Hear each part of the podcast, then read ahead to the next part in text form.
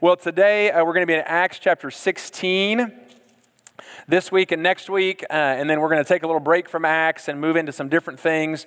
But uh, the Bible, uh, I, love the Bible, not just because I'm paid to say that, uh, but I love the Bible because the Bible helps describe so many different types of people and how God can use any and all no matter where you're from, no matter what your background is, no matter what your skill set is, no matter um, if, if, you know God or don't know God at the moment, uh, He desires to use you. And, and if you were here last week or happened to watch it online, you know we talked about Timothy. Timothy was a young man of mixed race. I didn't talk about it much last week, but his father was Greek, his mother was Jew, his father was European, his mother was Middle Eastern. And those two came together, had a child named Timothy, and God used Timothy in a mighty way to, to bring from an unbelieving father to a Jewish and a Jewish Christian mother this man of faith that went on to do mighty things for the sake of Jesus. And this week, we're going to look at a woman, a businesswoman, as a matter of fact, who will help change the landscape of Christianity across the continent of Europe. Th- think about that. If God used you to change the landscape of Christianity across a continent like Texas, or some other continent, maybe like South America, but that's what we're going to look at today. And I'm so thankful that God uses anyone and everyone uh, for His glory and His grace. So we're going to pick up uh, the story from Timothy, uh, Paul and Silas, uh, getting Timothy to join the gang, and they're making their way uh, ultimately across to Europe. That's what we're going to look at today. And they meet this lady Lydia. And so, of Acts chapter 16, we're going to begin in verse 6. We're going to read to verse 15 and then hold your Bible open because we're going to come back later uh, to another passage uh, in Acts 16 as well. It says this And they went through the region of Phrygia and Galatia, having been forbidden by the Holy Spirit to speak the word in Asia. And when they had come up to Mysia, they attempted to go into Bithynia, but the Spirit of Jesus did not allow them. So, passing by Mysia, they went down to Troas. And a vision appeared to Paul in the night. A man of Macedonia, that's Europe, uh, was standing there, urging them and saying, Come over to Macedonia and help us. And when Paul had seen the vision, immediately we sought to go on into Macedonia, concluding that God had called us to preach the gospel to them. So, setting sail from Troas, we made the direct voyage to Samothrake or Th- Samothrace, depending on where you're from. And following the day, that following day to Neapolis, and from there to Philippi, which is the leading city of the district of Macedonia and a Roman colony. We remained in this city some days, and on the Sabbath day, we went outside the gate to the riverside, where we supposed there was a place of prayer. And we sat down and spoke to the women who had come together.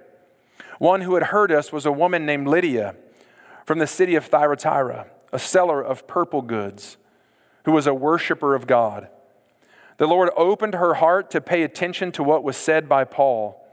And after she was baptized and her household as well, she urged us, saying, If you have judged me to be faithful to the Lord, come to my house and stay. And she prevailed upon us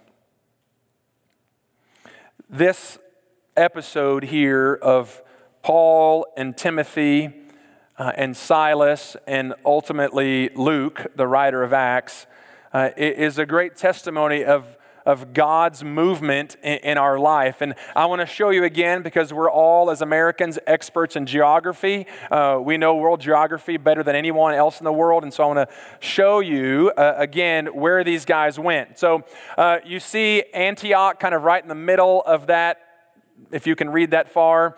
Uh, they tried to keep going uh, really southwest, is where they wanted to go, uh, but God kept telling them no, no, no, no. And so they end up at Troas, there on the coast uh, of what is modern day Turkey. Um, and so that's where they are. They kind of make their way all the way to Troas. Uh, they go across the Aegean Sea, which is that unnamed body of water there, to Neapolis, and then they make the 10 mile journey to Philippi. Uh, so, in modern day Greece, is where they end up uh, on the continent of Europe. And so here they are. They, they end up in Greece, but they wanted to stay in Asia Minor, they wanted to stay in Turkey. They wanted to keep ministering in that particular area where God had been using them. But God kept closing the door time and time and time again. The Spirit wouldn't let them go. The good news is they listened to God. The good news is they paid attention that when God was telling them, no, don't go here, they kept going another direction. They paid attention to the Spirit's movement. We're not sure why God kept closing those doors, but He did. And so finally, Paul has this vision of this man from Macedonia, from Europe, calling him to come and minister to them. And so he listens. This story is a, is a great reminder. This portion uh, of this story is a great reminder to us that closed doors lead to open doors. That just because God is closing a door in your life uh, doesn't mean it's horrible, it's the end of the journey, that everything is over, it's a lost cause, whatever phrase you want to use. Uh, God will oftentimes close doors in our lives so that He can open other doors. And usually those open doors will lead to much greater things than we could have ever imagined. What if Paul and Silas and Timothy would have said, eh, uh, God, I, th- I think we know what we're doing. We're just going to charge ahead here in Asia Minor. We're just going to keep evangelizing the country of Turkey. We're just going to keep going. God, you're going to bless it anyway because that's what you do, so we're just going to keep going. Uh, one thing probably wouldn't have been fruit, as fruitful, and two, when would the gospel have gotten to Europe? And if the gospel didn't make it to Europe, when would it have come to this side of the Atlantic Ocean? We don't know the answer to those questions, but one of the things that we have to constantly remind ourselves is to be sensitive to God's Spirit, to His movement in our life. That when He closes a door, He's preparing us for an open door somewhere else. And so, Paul and Silas and Timothy were sensitive to God speaking to them, and, and they trusted in those closed doors. If you have done any study on missionaries and the history of, of missions, you know there are a number of kind of famous historical missionaries who started out to go to one place and God ended up taking them another place. Uh, there was a missionary, David Livingstone. Uh, he wanted uh, to go to China, and God sent him to Africa. Uh, William Carey, uh, if you're a Baptist, uh, many Baptists know who William Carey is. Uh, William Carey wanted to go to Polynesia, and God sent him to India. Who doesn't want to go to Polynesia? Like Tahiti, like, I'm ready. Who, who doesn't want to go there? Beaches and palm trees and coconuts and speaking French. You know, hey, doesn't get any better than that. God sent him to India. He was in India for six years. Six years before one person accepted Christ. Six years. He toiled and shared the gospel and tried to meet people and encourage them. Six years. And then Adoniram Judson there's a colleges named after these two men, William Carey and Judson College. He wanted to go to India and he made it there, but then God sent him to Burma in Southeast Asia.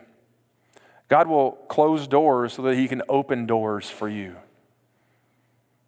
So don't be angry at God. Don't be frustrated when God closes a door in your life because he's preparing you for another open door. And so Paul's efforts to be sensitive to those open doors, allow him to go to Europe. And now, this group of three, Paul, Silas, and Timothy, is now a group of four. And if you read it just kind of and breezed by, you wouldn't see it. But in verse 10, if you'll look at it, and when Paul had seen the vision, immediately we sought to go. So, somewhere along the journey, Paul and Silas and Timothy picked up Luke, who wrote the book of Acts. They picked Luke up, the doctor, the physician, and they take him along with them to the other side of the sea, to Greece. And it's on this trip and subsequent trips that they end up seeing the gospel go to three major cities, two major cities in Europe Thessalonica and Corinth, and another major city in Asia, Ephesus. You might have heard of it. And so they set sail and they stop in that little island for a night, and then they make it to the port city, which is Neapolis. And they walk the 10 miles from Neapolis to Philippi. The, the path, the stone path from Neapolis to Philippi is still there today. You can see it. And they get to Philippi, this famous city in the ancient world named after Philip II. And because most of us, our world history ended in 10th grade, we may not remember uh, how important Philip II is, but you sure know how important his son is. Because Philip, Philip II's son is Alexander the Great. And so this city is named after Alexander the Great's dad, Philippi. And so here they are in this city. And it's a, a Gentile city, a, a, city that doesn't have Jewish influence. And, and, we know that because there's no synagogue. They, they don't go to the synagogue on the Sabbath, they, they go to this little gathering place of prayer outside the city. And so they get there, and there's, there are some women praying, these God fearing women. We might call them God conscious today. They're folks that, that believe in a God, but, but they're pursuing. They don't, they don't quite understand that they are seeking after God, that they're God worshipers. They acknowledge the, the Almighty God. And so when they get there, they see a group of women praying, which is further testimony that there's no synagogue because in ancient culture, um, in the Jewish culture, you had to have 10 men, 10 men constituted. Uh, a synagogue. So there were no Jewish men in that community. And so you have these women who are praying. And they're gathered there. And one of them is a lady named Lydia from a different from a different city. She's not from Philippi, she's from a different city. And she's there probably on business, but she's joined these ladies for prayer. Uh, she's a seller of purple, which was an expensive uh, commodity in the ancient world. And so Lydia was probably a wealthy businesswoman who was there from her city doing business. And on the Sabbath, she gathered with these other women to pray and to pursue God. And so Paul and Silas, Timothy and Luke, here they are gathered with these women. They're praying. And Paul waits his turn. It's a great lesson, not just for men, but for all of us. To wait our turn. I imagine for some of us, probably we get into that scene and, and we see these women praying, and if, if we have any Bible knowledge, we just jump right in and start, you know, telling them the, the truth about Jesus and going through the Old Testament and, and really kind of making ourselves known because we're now the expert. The, these are, these are God fears, but they don't know. But Paul waits. He, he waits for them so that he can speak a word when the time is right. And so he preaches the gospel. He shares the gospel with them. And Lydia receives the message of salvation.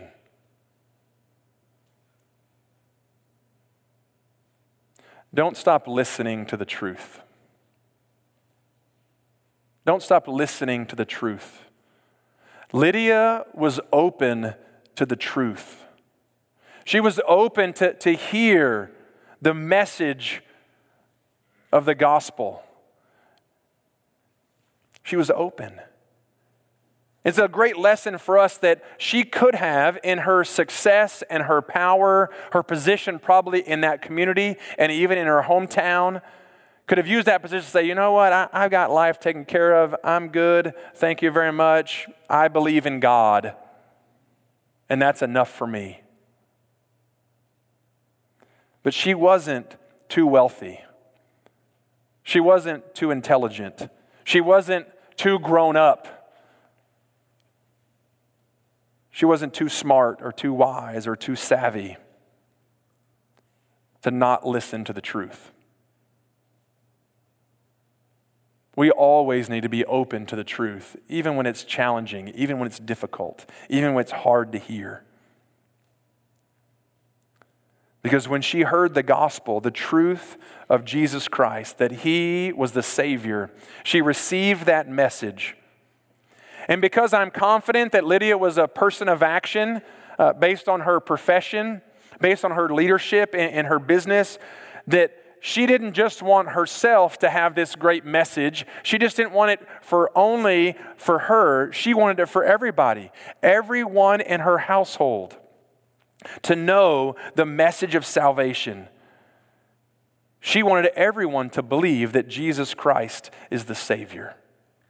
And so she brought Paul and Timothy and Silas and Luke and said, Hey, let everybody know.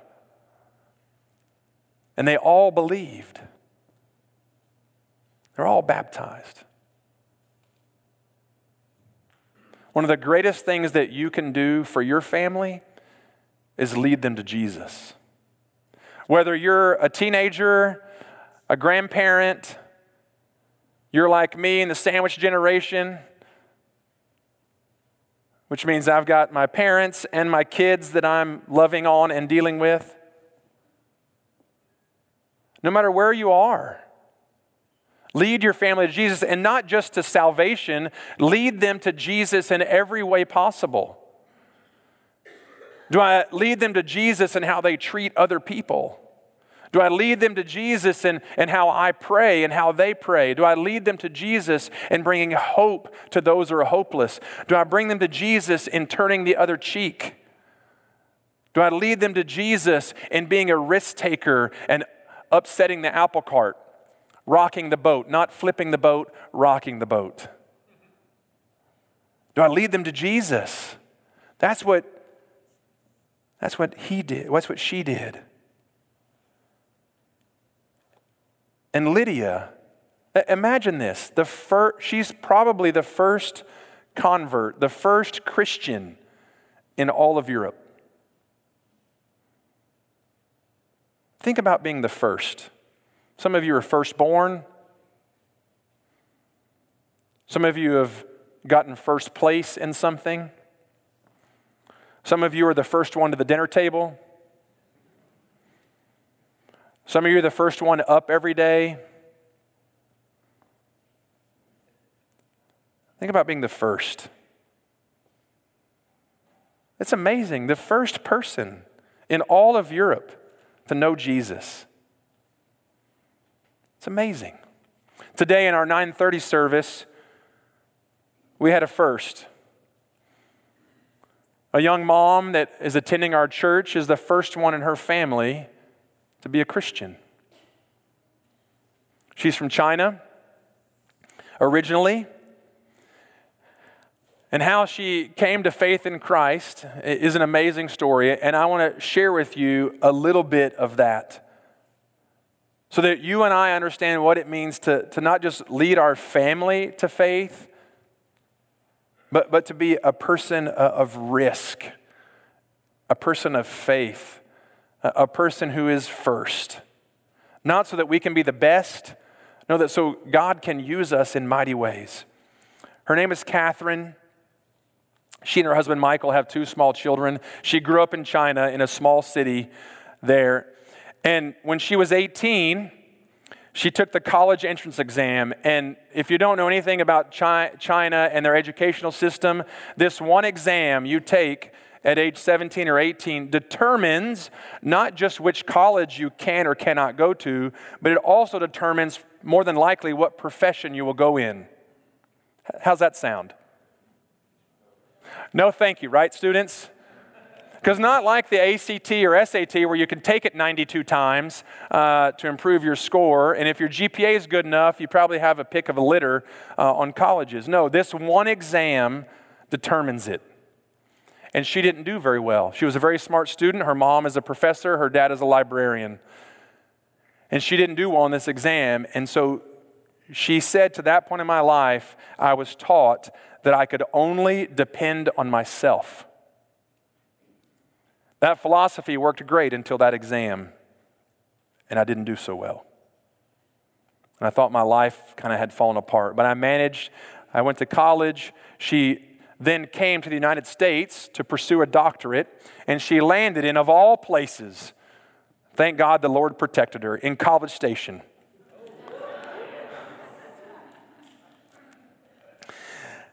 And when she landed in College Station, uh, she didn't know anybody, obviously, but a church that our church actually has quite a bit of connection to, Grace Bible Church, helped her, befriended her. Some people helped her move. They, they moved her mattress into her apartment. She didn't have a car or a driver's license, and they did everything for her and helped her get settled in College Station. And she began out of curiosity to go to that church because they intrigued her. Why were these people so nice to me? Uh, why would they do something for a complete stranger? Why would this happen?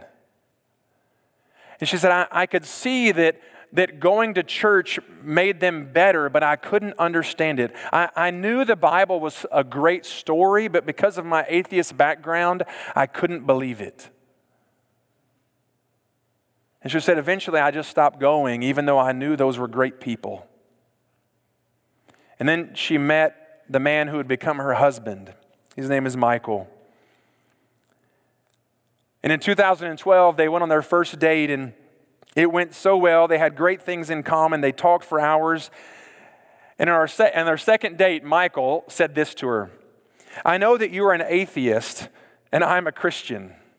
Christianity is important to me. Would you be willing to go to church with me? She said, Of course. I'm not against going to church. I'm very curious about it. And this is a, a great line I'm a piece of white paper when it comes to religion. I look forward to adding colors to it. That was her perspective in 2012. And so her husband to be would give her some books, and they spent most of their dates talking about faith and Christianity. And two of those books that had a great impact on her were The Purpose Driven Life and the devotional, The Jesus Calling. And she and Michael had a number of, of discussions around these two books, including his family. So it wasn't just Michael sharing his faith with her, it was his family sharing their faith with her. And as she was pursuing her PhD and finishing up, he also has a PhD in microbiology. We have some real kind of dull people around here in Friendswood. So we have two PhDs here. Uh, he has a PhD in microbiology, and this is what she says He looked at me in my eyes. If you remember the last few weeks, we've, talking about, we've talked about looking intently and how the gospel can penetrate our soul and our eye through our eyes. He looked at me in my eyes and laid out all the scientific evidence and showed me how it was impossible for all creatures to evolve from a cell and how God created everything. And later, I did more reading on the archaeological evidence that proved what was described in the Bible. It was then that I began to trust. When I was pregnant and working in Austin alone, Michael was finishing up his PhD. I depended on reading the Bible and that devotional every day. It was then that I realized how much I needed Jesus and how much my life would have been different if I didn't have Jesus in my life.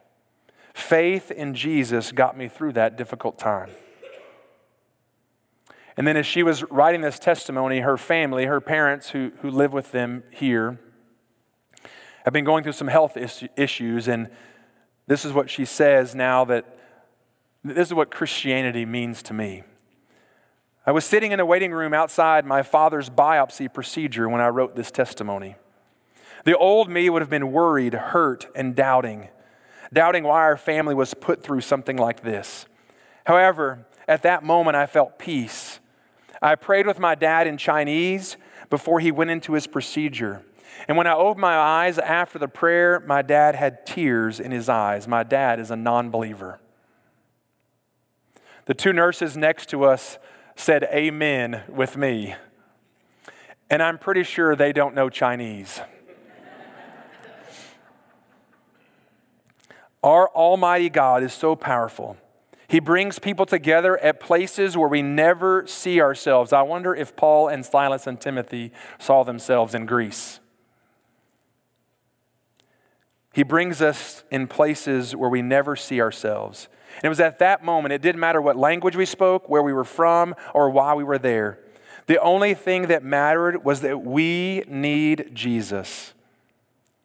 Despite what I see or go through now, I trust Him. I lean on Him. Knowing where He takes me is ultimately the best place. Listening to the Spirit of God move in our lives. And I pray that He will take my hands and guide me so I'll have a purposeful life that I can never live on my own. Next week, hopefully, you'll get to see a photo of Catherine. And if you see her, especially if you have preschoolers, hopefully you'll run into her and Michael on campus. They attend our 930 service. But a testimony of what it means to be the first. And, to understand the power uh, of the simple gospel message and to lead my family, to lead those in my friend said at the workplace, wherever I go, to lead people to Jesus, to demonstrate that lifestyle of faith, that no matter what comes my way, I can trust Him. That's the kind of person Lydia was. And Lydia used what she had in an amazing way. For her to invite Paul and Silas and Timothy and Luke to her house meant that she was pretty wealthy. It means that probably she had a mansion as her second home, oh, by the way, because she lived in a different city. She had a second home that was a mansion. And she invited these men in to stay. And then what happens after verse 15 is important. Because if we just ended there and she prevailed on us, right, this strong businesswoman wasn't going to take no for an answer. That's kind of how I read. She prevailed on us. Uh, they weren't going to tell her no, that they couldn't stay there. She was determined to make them stay there. And what happens between verse 16 and when we see Lydia again is important. We're going to talk about it next week. Uh, Paul and the gang end up in jail, and there's a miracle that happens but then they get out of jail. And so I want you to turn uh, the page, at least in my Bible, I turn the page to verse 40. And we see where Lydia is mentioned again. And so they get out of the prison. They went out of the prison and visited Lydia. And when they had seen the brothers, that should be a clue for all of us. They encouraged them and departed. If we're reading this narrative and we see this crazy scene that happens, and we're going to look at it in detail next week uh, about Paul and them in jail, there's a great miracle that happens. Everybody freaks out. They end up out of prison. But I dare say that Paul and Silas and Timothy and Luke are not fan favorites in Philippi. They, they are not everyone's favorite people in Philippi or they wouldn't have been arrested. And yet, Lydia receives them back in her home after they get out of prison. Now, in the meantime, what's happened is there are some dudes that have accepted Jesus. Some men have accepted Christ because they're brothers now. They're men of the faith now. And Lydia here is a critical piece to all of this. This amazing businesswoman is a critical leader not just in the business world, but in the church world now. More than likely, The house church that starts in Philippi is at her house. She is the one that funds Paul and Silas and their team significantly throughout their missionary journeys. She uses everything at her disposal, no matter the cost, personally or financially or from a faith perspective, to see the gospel advance. She is a risk taker. And isn't that what we're called to be? Risk takers. Jesus was never about the status quo, and yet somehow that's all we're about is maintaining equilibrium and status quo. Don't upset the apple cart, please. Don't rock the boat. Just go along to get along. And yet, nowhere in the scripture do we see that as a, as a characteristic of a person of faith. A person of faith is always a risk taker. And in here, we get to see this great woman who is a leader in the community and ultimately in the church take the gospel in amazing ways. And so let's be people who are risk takers because that's what God's created us for. And you and I need to leverage everything that we are and everything that we have for the gospel. We need to leverage everything. She leveraged her business, her home, her hospitality, her strong willed nature. She leveraged her friends. She leveraged everything for the gospel's sake. Everything at her disposal she used to advance the kingdom. And, I'm amazed somehow that, that today we, we have this separation anxiety, I think, that what happens Monday through Friday somehow stays on Monday through Friday, and what happens on Sunday stays on Sunday.